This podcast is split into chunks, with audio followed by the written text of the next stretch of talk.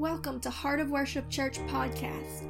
For more podcasts, sermon videos, daily devotions, great new worship music, and more, be sure to download our app by searching Heart of Worship Church in the App Store or Google Play, or visit us online at heart of worship church dot com.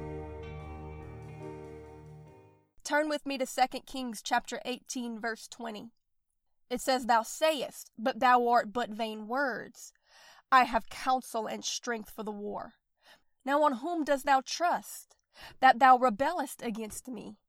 Now behold, thou trustest upon the staff of this bruised reed, even upon Egypt, on which if a man lean, it will go into his hand and pierce it.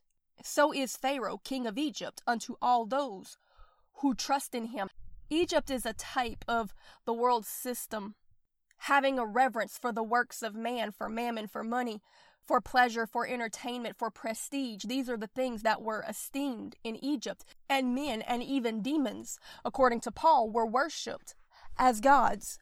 Pharaoh is a type of the Antichrist spirit, or the devil himself, because it was him that God's children had fallen in bondage to. And so what's taking place in this passage is that the Assyrians had come against Israel, and Israel had begun to fight in the flesh. They looked to their logic, their finances, their material things. And then when that ran out and all proved itself fruitless, they eventually turned to making deals with Egypt. Now, Egypt had already proven itself to be an enemy of God and of his people, that had no desire for their good, but only to steal, kill, and destroy and enslave them and bring them back into bondage to it. So it was very unwise for them to lean upon it for their deliverance and their salvation. This is why he likened it to the insanity of trying to lean upon a sharp reed to hold you up in your weakness, because that the reed will simply pierce your hand and end up hurting you more in the end. There will be no deliverance, but the latter end will be worse than the former when you trust in the things of Egypt. And so then we see, because that the Assyrians were coming against the Israelites, and they were sore afraid that they would fall into the hands of this enemy, they turned. They turned in their haste to Egypt, hoping that Egypt could deliver them. So for us today, this is a type of the church who had more faith in the tools of the land and worldliness, who trust more in the creations of man, in the idols of the culture, and even in demons, than they do in the King of Kings, who offers them true deliverance. But God's deliverance never comes the way we expect it. It comes by faith, and it in supernatural ways. But Egypt, he offers something you can see, something that's easy, but it always comes with a price. And so the Israelites, in their fear and in their anxiety, they did not stop to seek the Lord and have faith for him alone to deliver them. And so they began to lean on the things of Egypt. In our own personal lives, we can be guilty of this, depending more on our careers and finances, and even in our friends, than we do in the prayer closet. But I think for the church, there's an even greater guilt in this, because they set the example that the individual is following when they trust more in the committee meeting than they do in the prayer meeting, when they trust more in their ungodly allegiances with those who they know are not being led by the right spirit, than they do in the true anointing and the simple, unadulterated truth of the Word of God, when you allow people to really hear it, untainted, untwisted, unfiltered, uncompromised. When we have faith, it will cause faith to arise in the God who is salvation.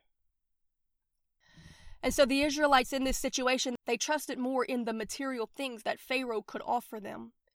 They had faith in his tools to deliver them from this present foe, but not in a supernatural God who had already defeated Egypt and Pharaoh, putting them to an open shame.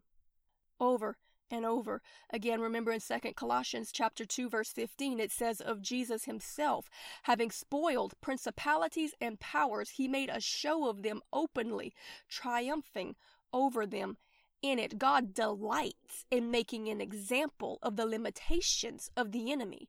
But when we put our faith in those things, it ties his hands so that he cannot use us to prove these truths through us. If we are willing to stand on the word of God, stand in faith, preach it, speak it, believe it, and be it, be a demonstration of it, which is the very reason that the Holy Ghost was given us, then God will allow the enemy to rise up against us like a flood, but then he himself will step in to deliver us. And in doing so, does he prove not only his approval of us for standing in faith in him alone, but he also proves that the enemy has already been dethroned and that he is greater, and that when we put our trust in him, we will see true deliverance, true salvation, true miracle manifestations of the limitless power of our God that will inspire another generation.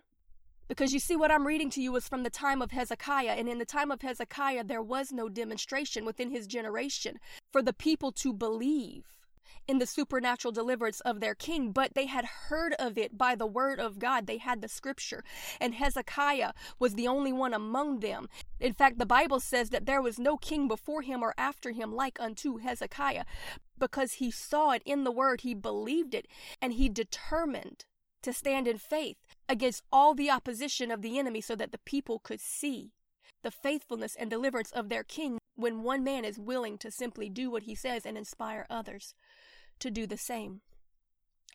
You see, Israel is a type for the church. In fact, Israel was the church, and the church of today often does the same thing that the Israelites were doing in the time of King Hezekiah. They trust more in the devil, his tools, and the secular world system to defeat their present foe than in the God who has already defeated them and proven himself stronger and more powerful than anything that the enemy has to offer. Money, men, meetings, material, political affiliations, military might, famous names, stages, lights, horses, chariots, all the backing of Egypt cannot do what God can do. He's just looking for one man or woman of faith to proclaim it so that he can demonstrate it and prove it to those who have never seen it.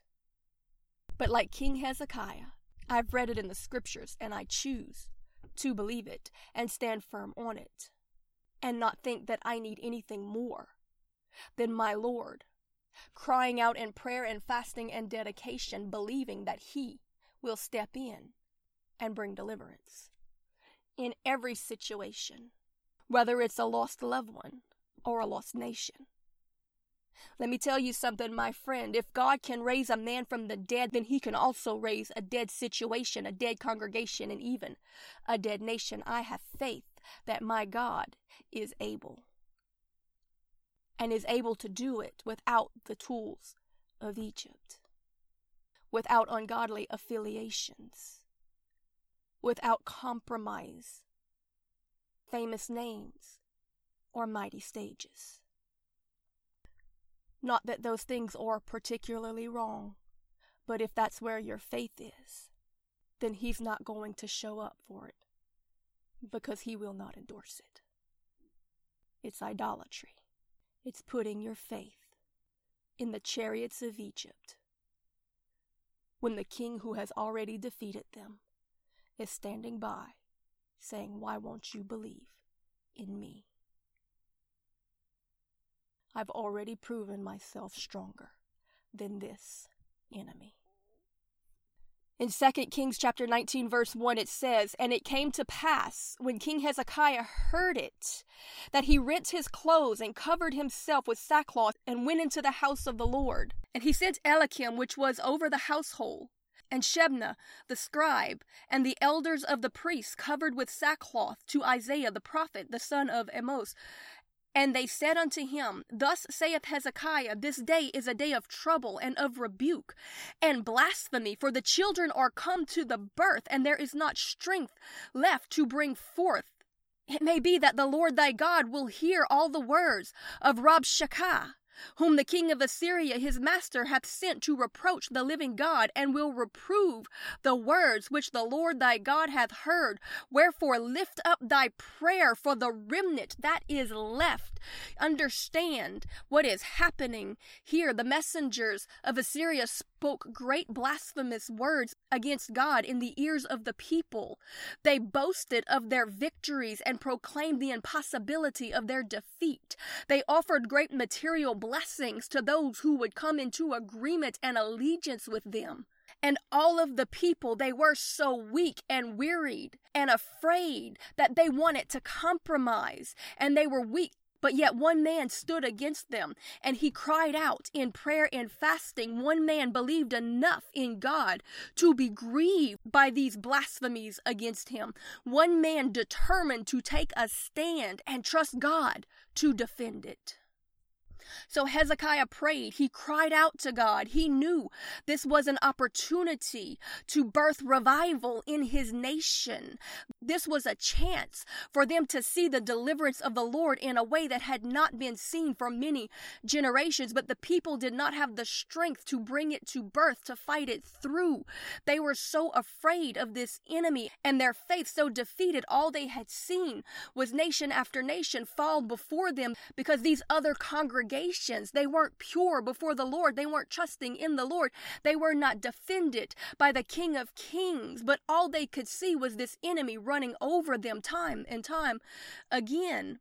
They were worn out, outmanned, and in their fear and frustration, they had tried the same tactics that all these other nations had used, even though it had already been proven to not work. Assyria had actually already defeated Egypt. So this enemy was even greater than the ones they were asking to help to defend them. This is the insanity of the logic that a person will reach to when they don't stop and seek the Lord and have faith in Him and try to win their battles by the works of their own hands and the works of men and their own logic. These people were worn out and outmanned. They had exhausted themselves and their resources trying to bring this thing about by their own plan and with their own hands. Their faith was shaken.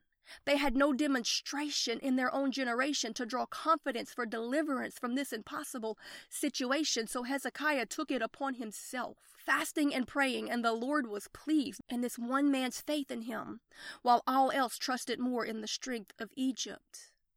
And so God responded. In Second Kings chapter nineteen, verse twenty, it says, Then Isaiah, the son of Amoz, sent to Hezekiah, saying, Thus saith the Lord God of Israel, that which thou prayed to me against Sennacherib king of Assyria, I have heard. This is the word that the Lord has spoken concerning him. The virgin, the daughter of Zion, hath despised thee, and laughed thee to scorn. The daughter of Jerusalem hath shaken her head at thee. Whom hast thou reproached and blasphemed? And against whom hast thou exalted thy voice, and lifted up thine eyes on high, even against the Holy One of Israel?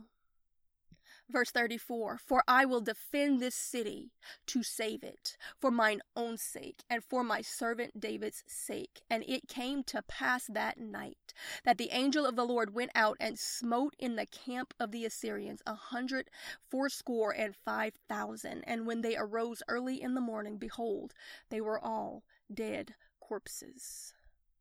You see, because one man was willing to stand in faith and proclaim in the ears of the people that God was able, and to set the stage for the faith of others to be placed in Him alone, was God willing to step down from His throne and defeat this enemy all on His own. After all, the battle was the Lord's to begin with. The offense was against Him. God only needed a mouth, not an army. He did not need them to hire the enemy to come into allegiance and agreement with it and give him free access to God's land and inheritance. In fact, the only reason he could not previously defend them was because they did this, and he could not move to endorse it. Had he done so, it would have built their faith in that which God hates. So God waited. He waited for one, and Hezekiah was the one. He stood in faith on the basis of what he had read in the text. He believed it, quoted it, and related it to the people. He built their faith by reminding them of God's faithfulness to Joshua, Moses, and Elijah when they trusted in Him and Him only. And because of the faith of this one man, his refusal to bow to the gods of men or compromise with the culture or the world system, and his dedication to stand in faith to the God of Scripture, even to the death, God stepped in and delivered them with a demonstration that was unmatched in his generation and still inspires awe to this day. God doesn't need Pharaoh, Egypt, or the tools of it to accomplish the work of his kingdom. He only needs a man or woman willing to speak the truth, then have the courage to stand in faith that God will move to prove it. In Second Chronicles chapter thirty-two, verse seven, we read the words of King Hezekiah to his congregation, and he said, "Be strong and courageous, be not afraid nor dismayed, for the king of Assyria, nor for the multitude that is with him. For there be more with us than with them. With him is the arm of the flesh, but with us is the Lord God Almighty to help us, to fight our battles." And the people rested themselves upon the words of Hezekiah, king of Judah. Lord, give us faith like King Hezekiah.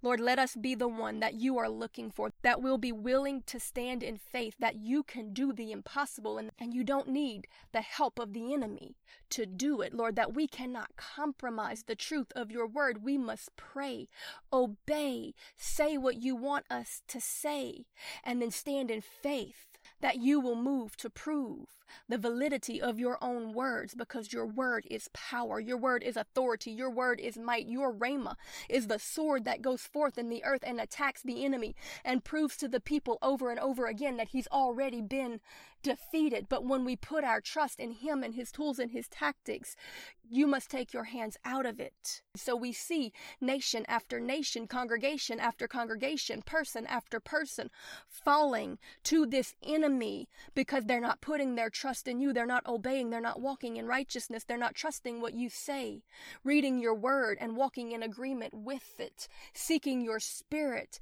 and having faith in what they heard when you spoke to them in the secret closet. But they keep going back to these other things, these horses and chariots, to money, to career, to entertainment, to technology, to psychology, to the multitude of their mighty men, their friends, their committees, their meetings. But they're not bending the knee to the king, the one they really needed, the deliverer. Because I believe in the name of Jesus. Because Jesus means he shall save his people from their sins. And I believe, God, that you are able to deliver, that you can step in by supernatural means, just like I read of in the scripture from the Old Testament to the New. I believe in the God that parts the seas. I believe in the God that reached out his hands and say, "Come out and walk upon the waters." I believe in the God that raised dead men to life. I believe that nothing is too hard for me, because if the same spirit that raised Christ from the dead rules and reigns inside my mortal body, then will anything be impossible for those who believe? God, help our unbelief and cause us to fix our eyes on you. And we pray that you move in a mighty demonstration that will help to strengthen the faith of this faithless generation. Thank you for listening to Heart of Worship Church podcast. For more podcasts, sermon videos, daily devotions, great new worship music, and more, be sure to download our app by searching Heart of Worship Church in the App Store or Google Play, or visit us online at heart of worship church dot com.